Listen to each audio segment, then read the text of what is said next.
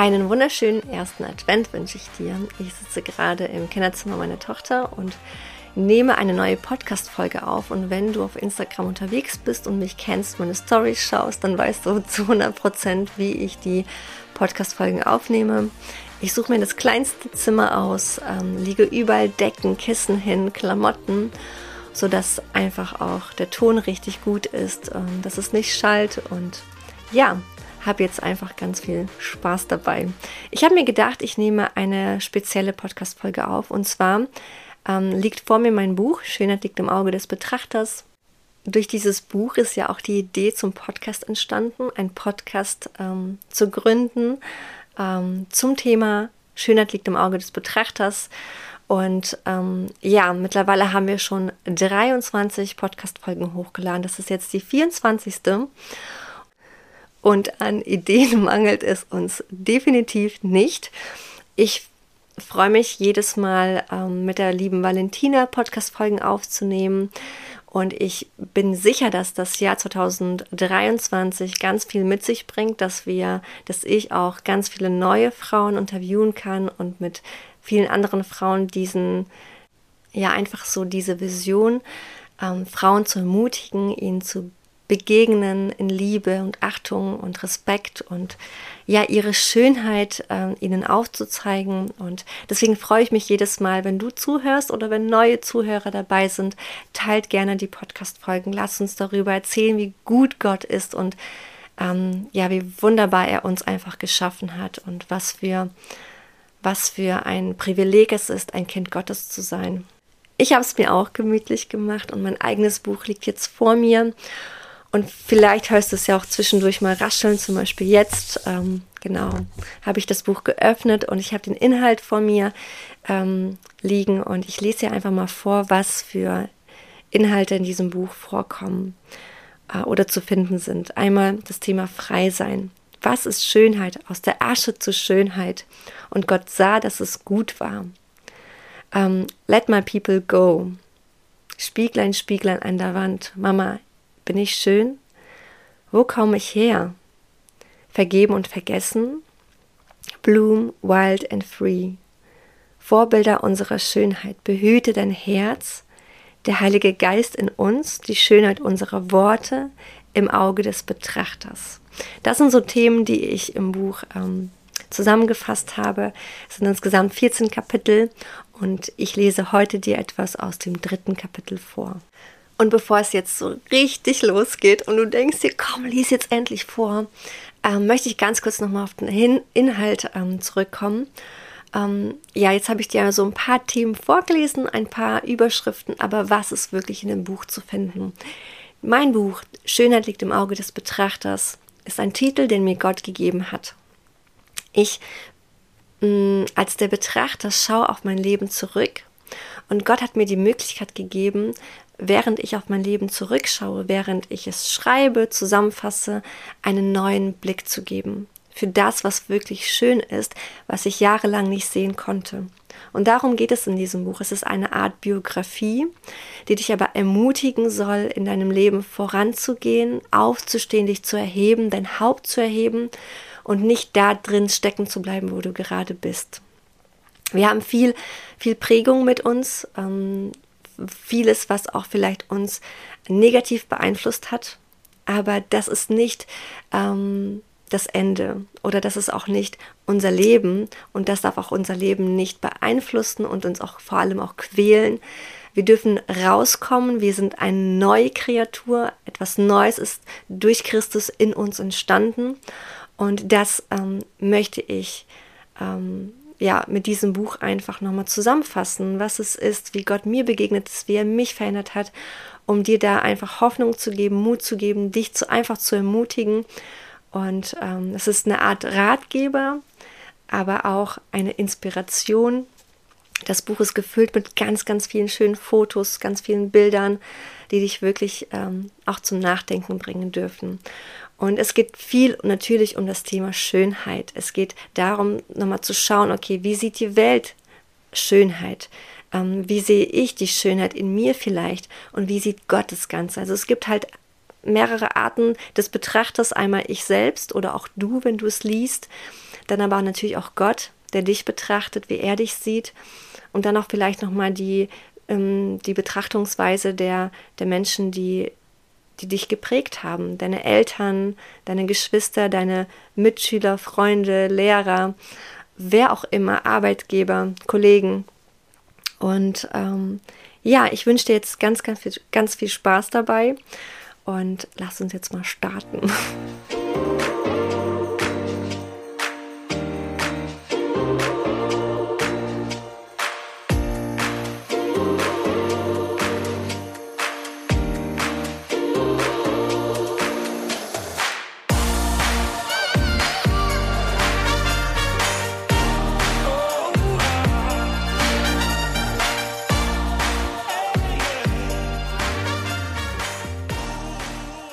Gott schuf die Schönheit.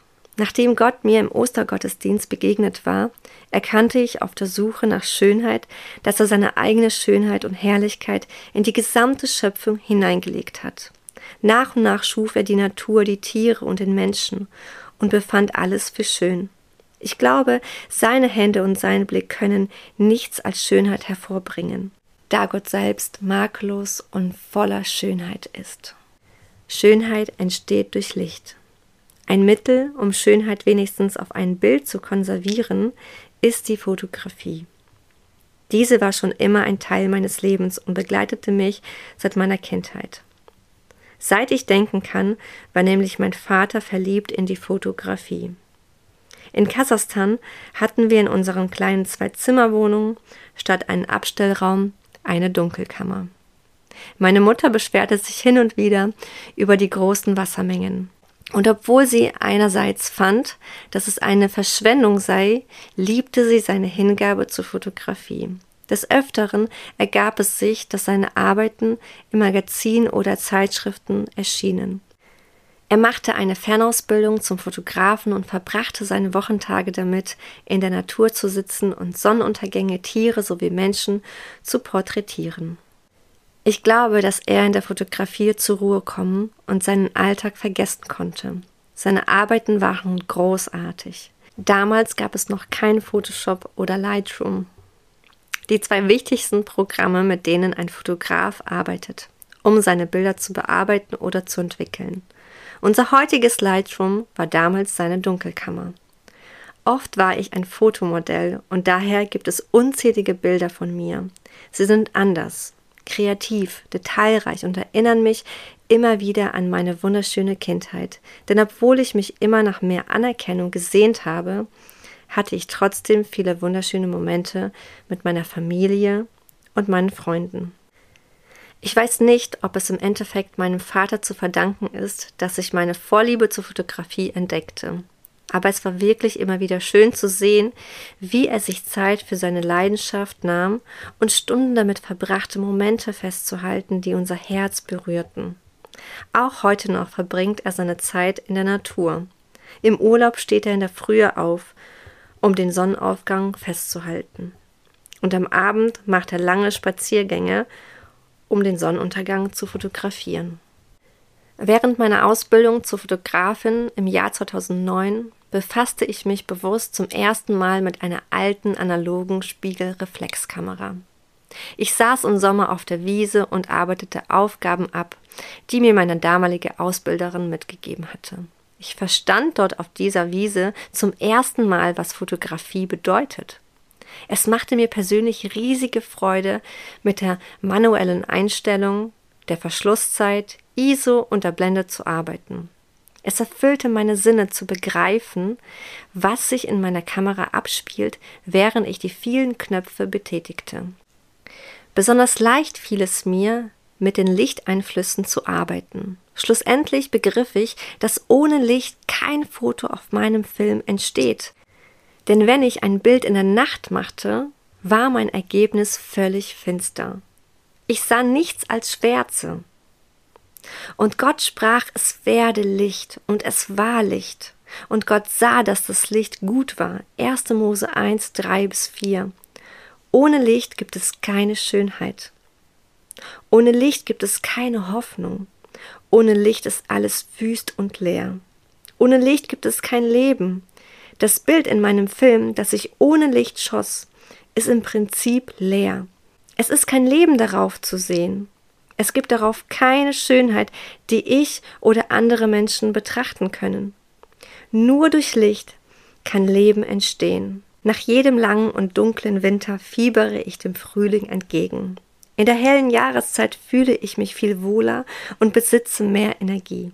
Verspüre eine große Lust und bin viel motivierter, Dinge anzugehen. Ja, Licht beeinflusst nicht nur unser Wohlbefinden, sondern ist auch für unsere Gesundheit bedeutend. Besonders wichtig ist unser Licht auch für die Vorräte von Vitamin D. Nur bei ausreichender Versorgung mit Sonnenlicht kann der Körper das wichtigste Hormon bilden. Neuesten Studien zufolge erhöht Vitamin D die Fruchtbarkeit von Frauen, beugt Herz-Kreislauf-Erkrankungen vor, hebt unsere Laune und ist unsere Energiequelle. Du siehst also, wie wichtig Licht für unser Leben ist. Die Bibel sagt, dass Christus das Licht dieser Welt ist und dass er gekommen ist, um die Menschen aus der Finsternis ins Licht zu führen. Ich bin der Weg und die Wahrheit und das Leben. Niemand kommt zum Vater, denn durch mich. Johannes 14, Vers 6. Jesus Christus ist unser Mittler und ohne ihn gibt es für uns kein Leben im Himmel. Ohne ihn können wir nicht zu Gott, dem Vater, kommen. Gott selbst brachte das Licht in diese Welt, einen Erlöser für die, die gebrochenen Herzens sind. Ich fand es schon immer interessant, dass Gott zunächst das Licht schuf und von der Finsternis trennte. 1. Mose 3 bis 4. Danach schuf er erst die Pflanzen, die Bäume und das frische Grün. 2. Mose 11, Vers 12. Erst am vierten Tag schuf Gott die Sonne und den Mond, die zwei Lichter. Wir wissen, dass es ohne Sonne keine Photosynthese gibt und dadurch auch kein Leben entstehen kann. Wenn wir etwas pflanzen wollen, benötigen wir dafür die Sonne. Aus welchem Grund also erschuf Gott die Sonne erst, nachdem er die Natur geschaffen hatte? Ich glaube, hinter diesem Geheimnis will uns Gott zeigen, welche große Herrlichkeit hinter der Schöpfung steckt. Es war die Herrlichkeit des Lichts, die der Natur zum Aufblühen verhalf. Für mich ist es offensichtlich, wovon die Bibel hier spricht. Jesus sagt, ich bin das Licht der Welt. Wer mir nachfolgt, wird nicht in der Finsternis wandeln, sondern wird das Licht des Lebens haben. Johannes 8, Vers 12. Und Jesaja war uns schon voraus, als er über die neue Erde schrieb. Das Licht der Sonne wirst du nicht mehr brauchen und auch nicht das Leuchten des Mondes. Denn ich, der Herr, werde dein ewiges Licht sein, dein Gott, die Sonne, die dir erscheint. Es wird nie wieder dunkel um dich werden, denn anders als Sonne und Mond werde ich nie aufhören, dein Licht zu sein. Dann ist deine Traurigkeit vorbei. Jesaja 60, 19 bis 20. Und hier nochmal wow. Ist es nicht bemerkenswert, wie geheimnisvoll diese Erkenntnis ist? Jesus selbst war von Anbeginn da. Er selbst sagt von sich, dass er das Alpha und das Omega ist, der Anfang und das Ende. Alles wird einmal vergehen, auch die Erde, aber sein Wort bleibt ewiglich bestehen. Wir sehen, dass wir mehr als nur die Sonne zum Leben benötigen. Wir brauchen Christus in unserem Leben, damit es aufblühen kann. Das Bild in meiner Kamera war voller Finsternis. Doch als ich Licht hineinließ, entstand ein wunderschönes Bild, eine Blume auf der Wiese, welches ich zum ersten Mal mit meiner analogen Kamera geschossen hatte. Sie war wunderschön. Eigentlich war sie doch so unscheinbar. Eine Blume auf einer grünen Wiese zwischen all den anderen vielen Blumen. Doch als ich, als der Betrachter dieser Blume sie in den Mittelpunkt stellte, erkannte ich ihre Schönheit auf eine magische Art und Weise, die ich zum ersten Mal wahrgenommen hatte. Sie war so elegant und voller Farbenpracht. Es entstand ein Licht- und Schattenspiel zwischen ihr und dem Sonnenlicht. Ich war von diesem Moment fasziniert. Die Fotografie hatte mich gepackt zu sehen, wie etwas so Kleines wie eine Blume mein Herz bewegte, verblüffte mich zutiefst. Und die Vorstellung, diesen Beruf auszuüben, erfüllte mich mit einer tiefen Freude. Heute finde ich es erstaunlich, dass Gott mich zur Fotografie geführt hatte. Noch nie zuvor war mir bewusst, dass es eine Verbindung zwischen Schönheit und Licht gibt. Wie schön und poetisch sind Jesu Worte. Ich bin das Licht der Welt. Sie berühren mein Herz und lassen es schneller schlagen. Ihn anzunehmen und in seinem Licht zu wandeln, ist für mich das größte Privileg. Ja, das war auch ein kleiner kurzer Ausschnitt aus meinem Buch, aus dem dritten Kapitel. Und ich hoffe, es hat dir Spaß gemacht und vielleicht hat es dich sogar inspiriert, das Buch zu kaufen, mehr darüber zu lesen, zu erfahren. Wenn ja, dann darfst du gerne auf meiner Homepage vorbeischauen, www.bibel-schönheit mit oe.com. Da findest du das Buch, da findest du das Coffee Table Book, da findest du aber auch das Taschenbuch mittlerweile. Es gibt viele weitere, zahlreiche, wunderschöne Produkte, die dich ähm, inspirieren dürfen, dir Mut machen dürfen. Schau vorbei, stöber dich ähm, einmal durch und vielleicht findest du auch ein passendes Geschenk ähm, zur Weihnachtszeit für deine Liebsten. Ich wünsche dir Gottes reichen Segen, dass du ihn heute erfährst, vielleicht auch durch diesen Podcast, dass du vielleicht einen neuen Blick bekommen hast für das, wie Jesus wirklich ist, was für ein Licht er ist in deinem Leben. Und ja, bis zum nächsten Mal. Mach's gut, deine Elena.